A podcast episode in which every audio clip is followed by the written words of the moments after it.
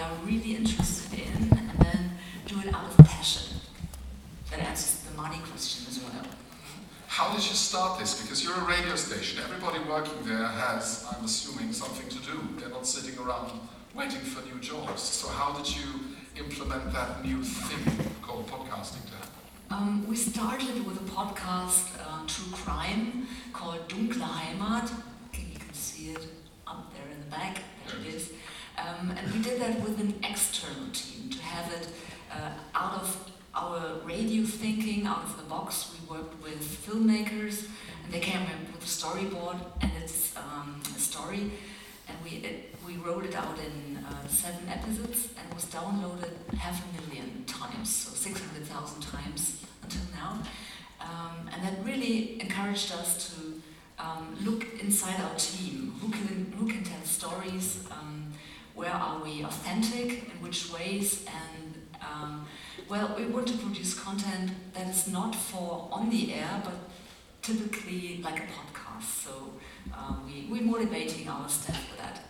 So you did not take radio stuff from on the air and just put it on podcast No. like it was done in podcast 1.0 times. No, I think that would be boring. So, um, what we're doing right now is we're working on a podcast with Philipp Lahm for the World Championship. Uh, he is a German famous player, and we have an World champion, world champion. wo- world champion. Yeah, so soccer isn't really mine, but uh, they told me he's famous, he is from Bavaria. So we got him um, for the World Championships now four times a week, and uh, for four weeks. So this is just a, a short thing.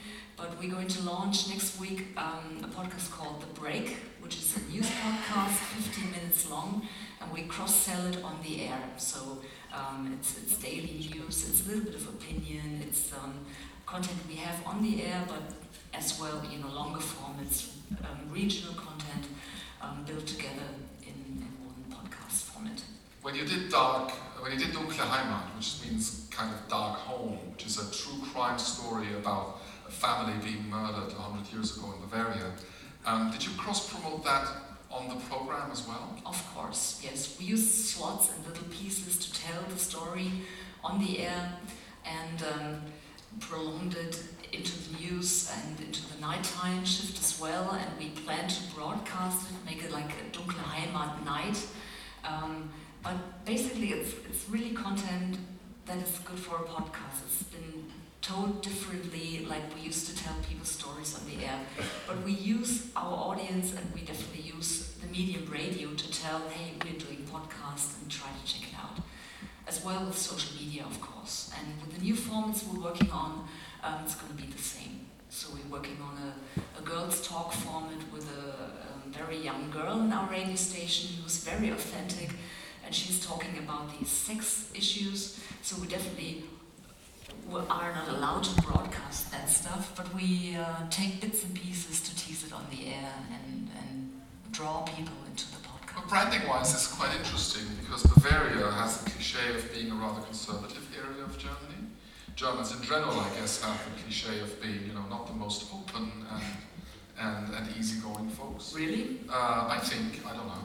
Um, how do you decide on that sort of content? How do you, well, I mean, deciding what you do also means deciding what you're not doing. So what's your guiding line when you say, okay, this is what we're going to do, or this is what we're not going to do? I think that is beyond the radio rules and beyond the radio brand we have.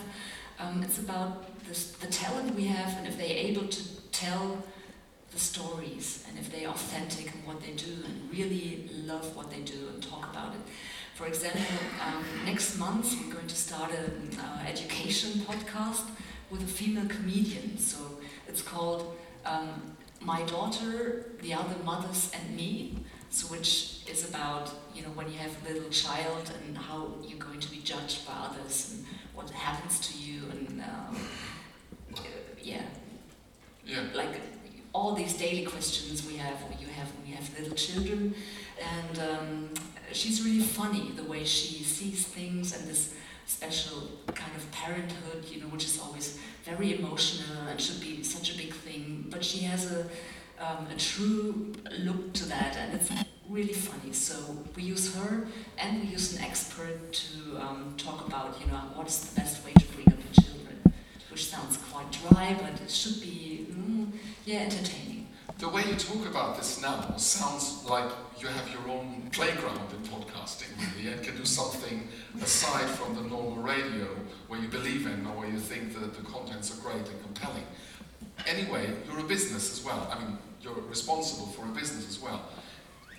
How hard was it, or how hard is it, to get your shareholders and the people above you, which I assume there still are, uh, to follow on that lead? Because, like I said, you're spending money mostly. Well, like I said, it's learning, and there are two parts of the podcast strategy. Yeah, but learning doesn't go into an Excel sheet. Uh, that's true, that's true. But uh, on one hand, with the, um, we invest money to come up with the big stories and get um, external um, external knowledge to make them great and to tell stories differently. on the other hand, we use our people and our team, and it's really motivating okay, this is your little playground now. And luckily, I don't have to think about the money side that much. Um, but I don't produce money because it's with our people, so it doesn't cost the station anything. But um, yeah, our DJs they learn, or the moderators and the editors they learn to tell stories again and um, tell a story differently, like they have been doing that for the past ten years in the one minute thirty breaks. So it's good, you know, to, to work out around the things and. Um, to, to learn how motivating it is for them. If you say, okay, then you like to do that, so just start. You know, do a demo and think of not doing just one, but like seven or eight or nine or ten, and uh, it's your project, and we don't have anything to lose. Why do you think that a, that, a, that a commercial radio station has to learn these things anyway? I mean, you could also say, like I guess some radio stations do, this is not our core business. It'll cost you a lot of money, blood, sweat, and tears before we go somewhere. Let it, leave it to someone else. Why do you not leave it to someone? Yeah, but it's the, the core idea of radio, talking about uh, telling stories. You know, the campfire picture.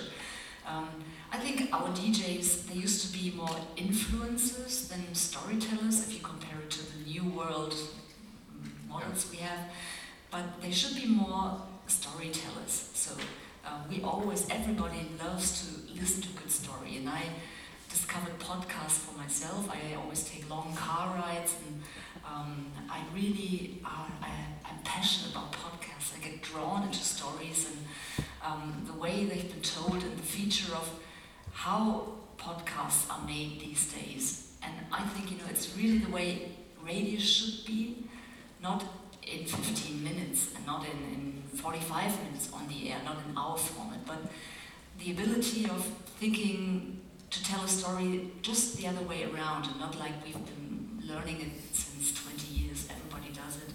So just break out of the formats and um, get the good ideas and the good methods and transform them into your radio breaks as well. So it's both sides we try to build up with that. But there are people who would say that commercial radio, to a large extent, which is about playing music and claiming stuff, hasn't even really the guts and the muscles anymore to tell stories. If I look at the commercial radio stations I knew or I worked at, I would say there are not many storytellers left. That's that, that, we have. Yeah, yeah, all right, lucky you. But that means you also you have to educate your own people, which is fine. But you also work with outside production companies? Yes, we do. So you allocate money to outsiders. They produce for you. Yes. And you make it an Antenne Bayern thing in the end. Exactly. And we use freelancers, like journalists, who um, really dig themselves deep into stories and then tell their story, like uh, current news issues. Um, and we try to, to really change things and make some news out of that. So there was this uh, Amok thing uh, two years ago in Munich, we made a story out of that. It was called The Secret Files.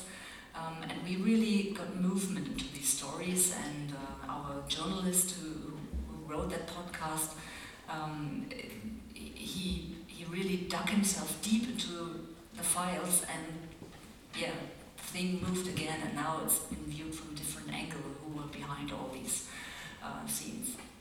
When you work with an external company, how much do you, you personally or you as Antenne Bayern, how much do you get involved? Like, do you Actually, write the brief and give it to them and no, off they go? That's their job. So, well, they they write it, but we are producing it. Mhm. So um, the production side was our part, but the way they told the story was totally up to them. Um, when we worked with the external production, with the internal production, we um, have a look on it and we try to encourage them to think out of the box, not to do it like we teach them how to do it on the radio, but encourage them, you know, listen to podcasts, be courageous, tell the story in a different way, and be more authentic. Don't be this radio person like I, think we heard it this morning. You're not the voice of God, but more talk like you really would talk and, and be yourself with that. All right. Clearly, it helps when the boss, in this case you, believes in podcasting him or herself. Absolutely. What is your vision? What will we be speaking about in five years from now? Maybe not next year, because but in five years, how important will podcasting be to a radio station? I'm sure it'll be an industry of its own right, but how important will it be to, to a radio station, or shall I rather say, to an audio brand? Well, it should be part of our audio brand. Of course, the main program, um, our, our FM broadcast is the most important thing, and we focus on that, and every power flows to that. But on the other hand, if you're an audio brand, um, the part of storytelling should be, yeah, your brand substantial, and so we focus on that as well. Um, we earn our money with the radio program at the moment, majority. Uh, and I don't dare to say, well, in five years from now that will be different, then we definitely would build now another system. But um, it's part of the audio brand, like you say, and it's about platforms where you consume your audio, and um, it's not the radio anymore, it's the smartphone or whatever device. And we're competing now with podcasts, so we should be part of that world as well. That's why we focus on that. And again, we do our learnings in that try to encourage our team to wake up and to be open to that. We have time for one question from the audience. Is there anyone who comes up with spontaneous and no? Okay, then I, yes, there is. Yes, sir. Shout. Um, in, po- in the podcast are um, um, are legal um, regulations uh, too for the young people. You can't uh, you can't put any podcast to the internet uh, because they are um, if they are for adults. How do Yes. you do this? We Germans, that won't happen.